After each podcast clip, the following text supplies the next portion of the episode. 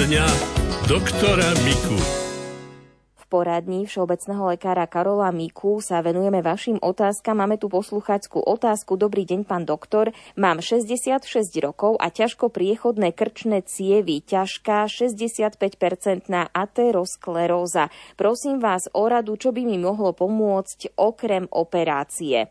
Po operácii sú pláty odstránené, užívam na riedenie lieky, mám syndrom lep do štičiek. Je pravda, že niekedy sa tým operáciám nevyhneme. A keď je to podľa toho, v ktorej cieve je to krčné, tak e, tam môže dojsť, keď je to už dúžené veľmi, môže dojsť aj k takému výpadu činnosti mozgu, že dáme hlavu do inej polohy a omdlieme, lebo je nedokrvený mozog a nedojde k dostatočnému prekrveniu mozgovej kôry. Toto pravda, že e, niekto kompenzuje tak, že jednoducho tie polohy nevyvoláva. Tá poloha je napríklad zdvihnúť hlavu hore. A potom ten človek si to tak vymyslí, že si nezohne krk, ale driek si zohne tak, že zohne v drieku a nie v krku. V každom prípade niekedy zaberajú aj vazodilatácia a to prakticky lekár napíše, alebo už cievný lekár. No jednoducho dá to, aby sa to rozťahovalo. Ale je určitá topika, čiže kde sa to nachádza, a určitá intenzita toho, či to takýmto spôsobom perorálnym užitím toho lieku zaberie, alebo či sa tam musí dať nejaký operačný stent. Ináč tie operácie nepatria medzi najťažšie, takže tam, keď sa to spraví, tak je veľmi výhodný efekt, ktorý nám sa tým dosiahol. Voľa, kedy sa dávali tam tie umelé cievy, ktoré nevedeli sme to, no, nevedeli to technici vyriešiť, aby sa na nich nezrážala krv. Čiže ten človek musel stále potom brať lieky proti zrážanlivosti. To nebolo celkom príjemné, lebo potom zase mohlo dojsť ku krvácaniu na iných miestach Takže sme radšej, keď nám technici vymysleli, že na tomto tkanive umelom sa to už nezráždá krv. Tak už je to tam do toho vkomponované, do toho materiálu, že to pre toho pacienta nie je na zrážanie krvi. No a to lekári a cievní lekári hlavne, títo robia už len s takýmto materiálom. No, niekedy treba takú výstup spraviť na určitom mieste, ale zase to vnútro, tá výstielka tej umelej látky je tohoto druhu. Už iné ani nepoužívajú.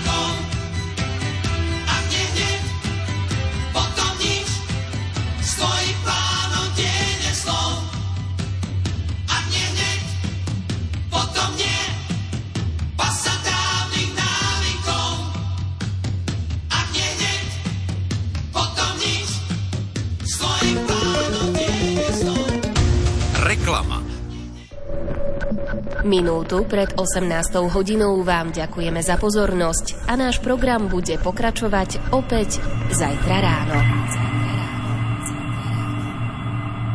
Predstavte si, že by Rádio Lumen vysielalo iba 12 hodín denne.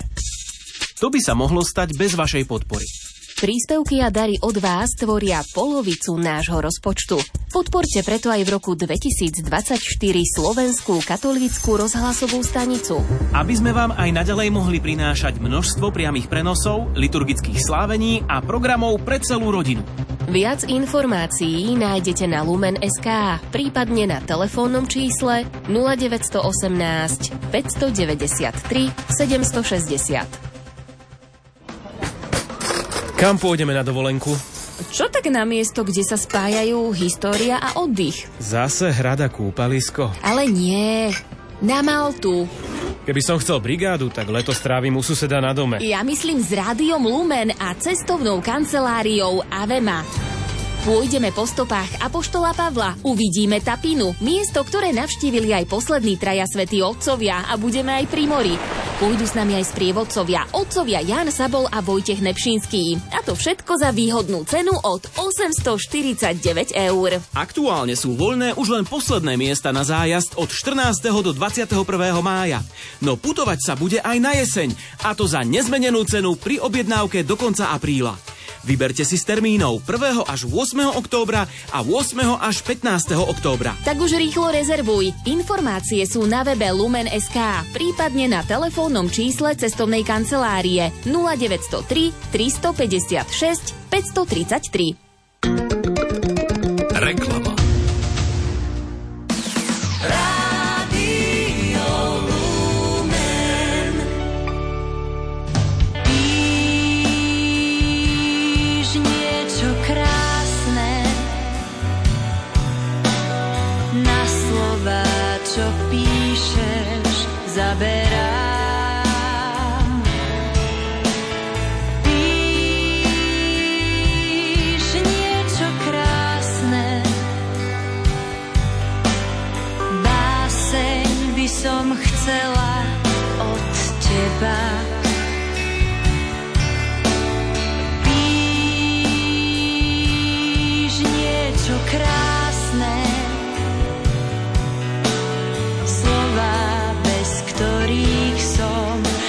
stratená.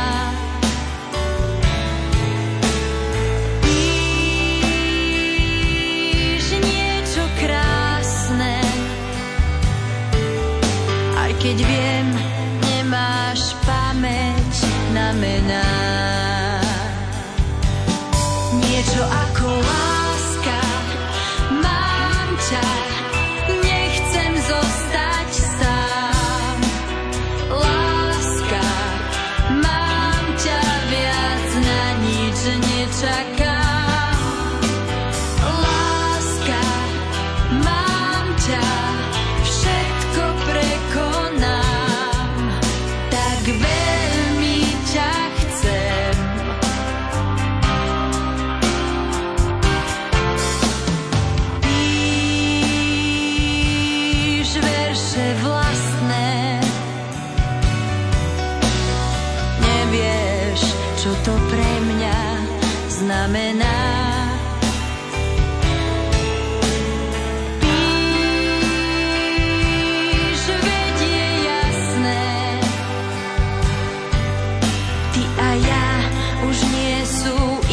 casa.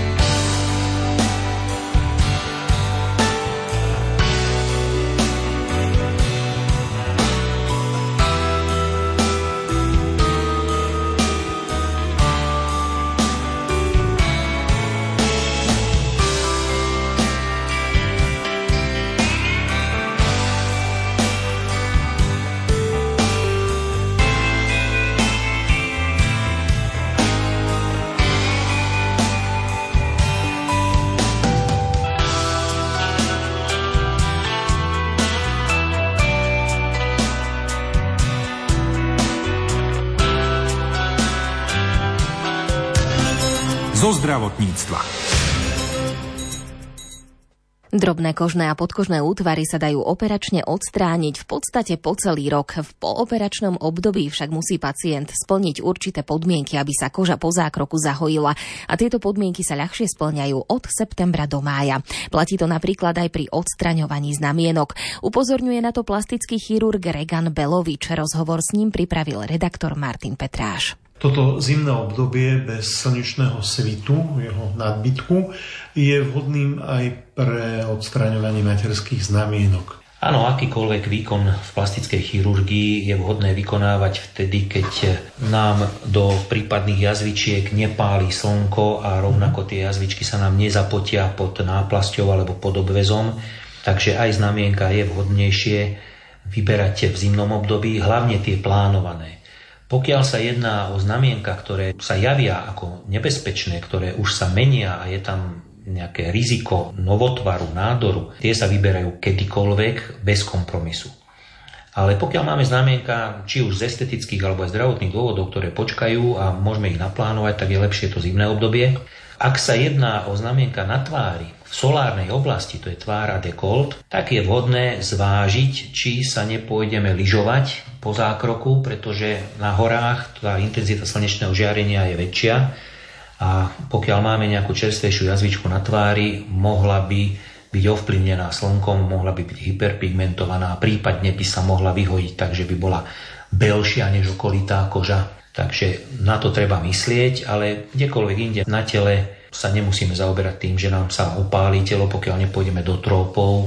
Vždycky na to treba myslieť a treba si to naplánovať tak, aby sa jazva pekne zahojila a po zhojení je vhodné ešte aspoň 2-3 týždne neabsolvovať dovolenku, kde by sa mohla intenzívne jazva rozmočiť alebo by na ňu pôsobilo slnko. Ďalšou kategóriou, o ktorej sme sa rozprávali, sú rôzne kožné výrastky, ktoré môžu mať rôzny charakter, a môžu mať aj rôzny obsah, ako je to teda s takýmito výrastkami.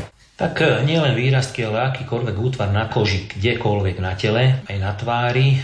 Medicína popisuje viac ako 200 druhov týchto rôznych tumorčekov, výrastkov, tam treba za samozrejme rozlišovať, že či sa jedná o nejaký benigný, taký, ktorý nás nezabije, uh-huh. alebo taký, ktorý sa môže potenciálne zvrhnúť na niečo veľmi vážne. No a samozrejme, treba si to naplánovať tak, aby to hojenie bolo ideálne, pretože každý chce, aby aj po tom zákroku tá oblasť bola esteticky priateľná a prípadne, aby to bolo lepšie, než keď sme tam mali nejaký výrastok alebo nejakú bradavičku alebo nejaký tumorček. Čiže opäť toto zimné obdobie je vhodným a optimálnym? Áno, áno, veľmi vhodné mm. obdobie je na to. Aj pri vyberaní napríklad císt alebo nejakých podobných útvarov? Áno, áno, samozrejme. Vždy treba myslieť na to, že to teplo pomáha rôznym baktériám k množeniu. A máme aj na tele máme miesta, kde tých baktérií je viacej, ktoré sa tam vyskytujú úplne normálne a prirodzene, ale pokiaľ tam spravíme nejaký chirurgický zákrok,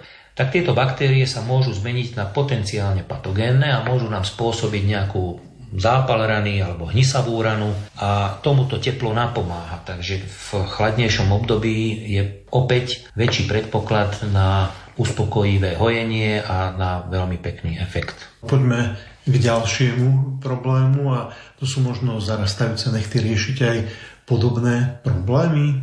Narastajúce nechty samozrejme riešime. Robíme tam plastiku nechtového lôžka, ktorá zabezpečí, že ten nechet už nikdy v živote nezarastie, ale samozrejme nechet na prste ostáva, my ho neodstraňujeme, ani nestrhávame.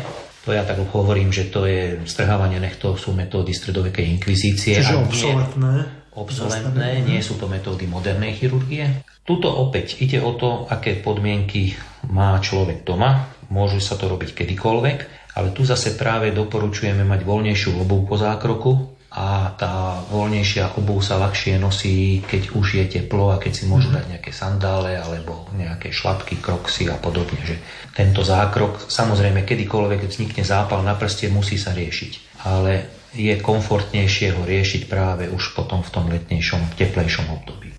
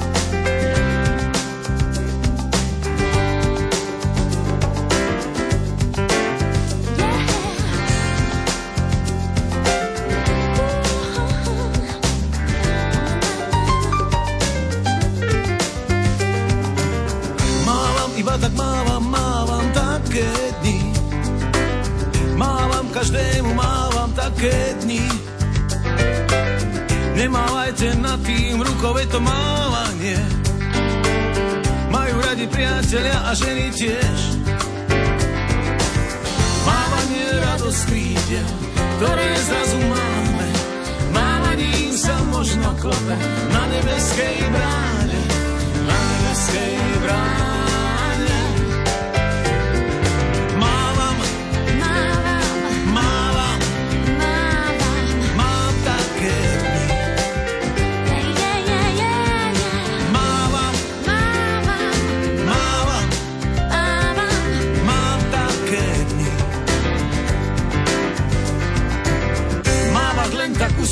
Práca to je zvláštna reč. Kto a komu prečo máva, dúfam, že to uhádneš. Mávam, možno preto mávam, že raz príde čas. A už viac vám nezamávam a nespoznám vás. Mávaním sa šíja vlny, pohody a slnka. Svet je zrazu šťastia plný a potločíš plnká.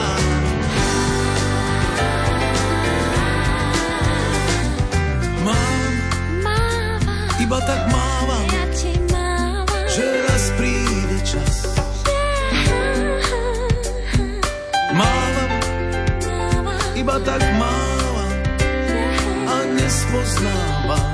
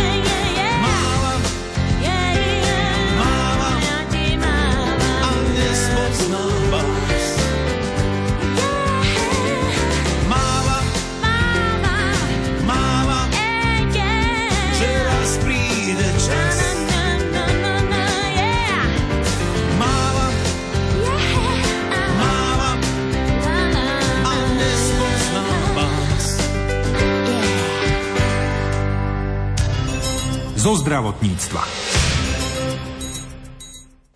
Každý zdravotný problém sa začína riešiť u všeobecného lekára. Ak je to niečo menej vážne, vyriešia to predpísané lieky. Ak je problém vážnejší, všeobecný lekár manažuje ďalšie potrebné vyšetrenia a liečbu.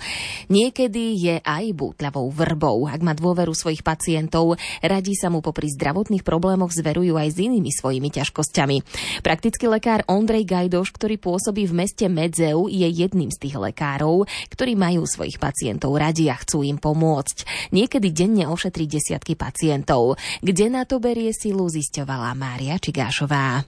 Samozrejme, uvažoval som aj ja nad tým, že ako je to možné niekedy, pretože keď si tak človek premietne celý deň, celý týždeň, čo vlastne potrebujem zvládnuť a stihnúť za to obdobie a tých problémov je skutočne veľa. Stále si myslím, nechcem, aby to znelo nejak pateticky alebo nejak ako klišáko, ale myslím si, že tá viera, Božiu prozreteľnosť, tá mi dáva úžasnú silu, aby som zvládol tie problémy a tie ťažkosti, pretože si myslím, že v tom duchu akože vidím zmysel, vidím zmysel svojej práce, zmysel toho, čo robím. Jednak je to posiela pre mňa, ale je zároveň jednoducho snažím sa tú nádej a tú radosť, ktorú z tej viery prežívam, pretože vlastne nič nie je samozrejme, nič sa nedie len tak, ale všetko má svoj zmysel a svoju hĺbku a svoje pravidlá. Čiže vlastne aj tú radosť, ktorú ja prežívam z tej viery a pri výkone toho povolania, vlastne, že mi tá viera úžasne pomáha, tak snažím sa to premietať aj vo vzťahu k svojim pacientom a tú vieru a, a radosť tej viery a vlastne zmysel tej viery uplatňovať v tej svojej praxi jednoducho. Sme ľudia, ktorí majú určité dary, určité charizmy, ale viac menej je tu niekto viacej, je tu niekto, niekto nad nami, ktorý vlastne riadi ten náš život jednoducho a mnohé veci, ktoré my si nedokážeme vysvetliť, možno, že sú tajomstvom, ktoré vlastne možno, že nie je vhodné, aby sme o tom tajomstve vedeli, alebo aby sme ho nejak dešifrovali, to tajomstvo, ale práve tá viera si myslím tak umocňuje zmysel tej práce mojej, že vlastne dokážem prijať aj tie veci menej príjemné, to utrpenie, tú bolesť tých ľudí jednoducho, ale byť pri nich, toto je si myslím, že je podstatné v tých ťažkých a rozhodujúcich momentoch byť s týmito ľuďmi a nebyť tej viery jednoducho by som to nedokázal, asi by som to ťažko zvládol. Súhlasíte s tým výrokom, že lekár lieči a pán Boh uzdravuje každého človeka? Presne to, to ste povedala, o čom vlastne to je. A myslím si, že tak ako hovorila tiež aj matka Teresa, že sme len kvapkou v mori. Je aj to naša práca len kvapkou v mori, ale keby tá kvapka vlastne tam nebola, tak by chýbala v tom mori. Takže môj osobný názor je ten, že máme robiť malé veci s veľkou láskou, akože toto je podstatné a myslím si, že to je len v mojom povolaní, je to v povolaní každého človeka, pretože beriem to, že sme vlastne taký jeden tým na tejto zemi. Náš život je pominuteľný a viac menej z pohľadu väčšnosti vlastne ten život je skutočne len, náš ľudský život je len taký malý záblesk. Tak e, to ma vlastne aj vedie k tomu, že človek čím ďalej, tým viacej uvažuje nad tým, že podstatou toho nášho života by mala byť len láska a dobrota, viac menej v tom duchu, kdekoľvek sme, na akomkoľvek poste sme, kdekoľvek, e, akúkoľvek prácu vykonávame. Mať vzájomne určitý rešpekt, mať e, úctu voči sebe a skutočne ako v duchu tých prikázaní miluj blížneho svojho ako seba samého jednoducho, tak si myslím, že to je úplne vystihnuté všetko v tom, ako to má byť. Keď už máme lekára pri mikrofóne. Nedá mi, aby som sa nespýtala na to pár rád, ako teda máme žiť, aby sme boli zdraví psychicky, fyzicky. Tých receptov v dnešnom svete je strašne veľa. Som toho názoru, že vlastne viesť taký striedmy život jednoducho. Nie som za nejaké extrémne ani diety, ani nejaké extrémne postupy. V duchu svätého písma, v duchu viery jednoducho snažiť sa byť vyrovnaný aj psychicky, nebyť zástancom nejakých eh, extrémnych diet, ako som spomínal, a tých eh, kúr nejakých terapeutických. Myslím, že tá striednosť je podstatná. Prvorada, čo vlastne vo svojej praxe akože viem. Samozrejme sú určité ochorenia, je potrebné dodržiavať určité pravidla, ale zase aj z praxe viem, že mnohé dietné postupy akože sa neosvedčili povedzme pri mnohých ochoreniach. Takže viac menej nič nie je absolútne, nič nemôžno nejak absolutizovať, ale zase zároveň nedá sa relativizovať, takže snažiť sa jednoducho počúvať vlastne svoje telo. Toto je podstatné, aby človek vedel, dokázal počúvať vlastne svoje telo, pretože na základe toho vlastne viem vycítiť, čo je pre mňa vhodné a čo pre mňa vhodné nie je. Akože, keď sa bavíme povedzme o nejakom stravovaní sa alebo takto. Druhá vec je mentálne zdravie, to psychické zdravie je dôležité, aby človek vlastne v duchu viery, v duchu všeobecne známych princípov a v podstate desatora vlastne, keď tak zoberieme, žil v podstate v súlade s okolím, so svojím telom a so svojimi blížnymi a to je podstatné v tom smere a snažiť sa vytvárať tú harmóniu v tom svete, cítiť sa, že vlastne patrím do toho spoločenstva, snažiť sa byť užitočný, dať pocítiť aj iným, že sú užitoční. Toto je podstatné vytvárať také ovzdušie tej harmónie, takého spriaznenia, čo je veľmi dôležité aj na to psychické a fyzické psychické zdravie takisto. To by bolo asi moje také odporúčanie jednoducho.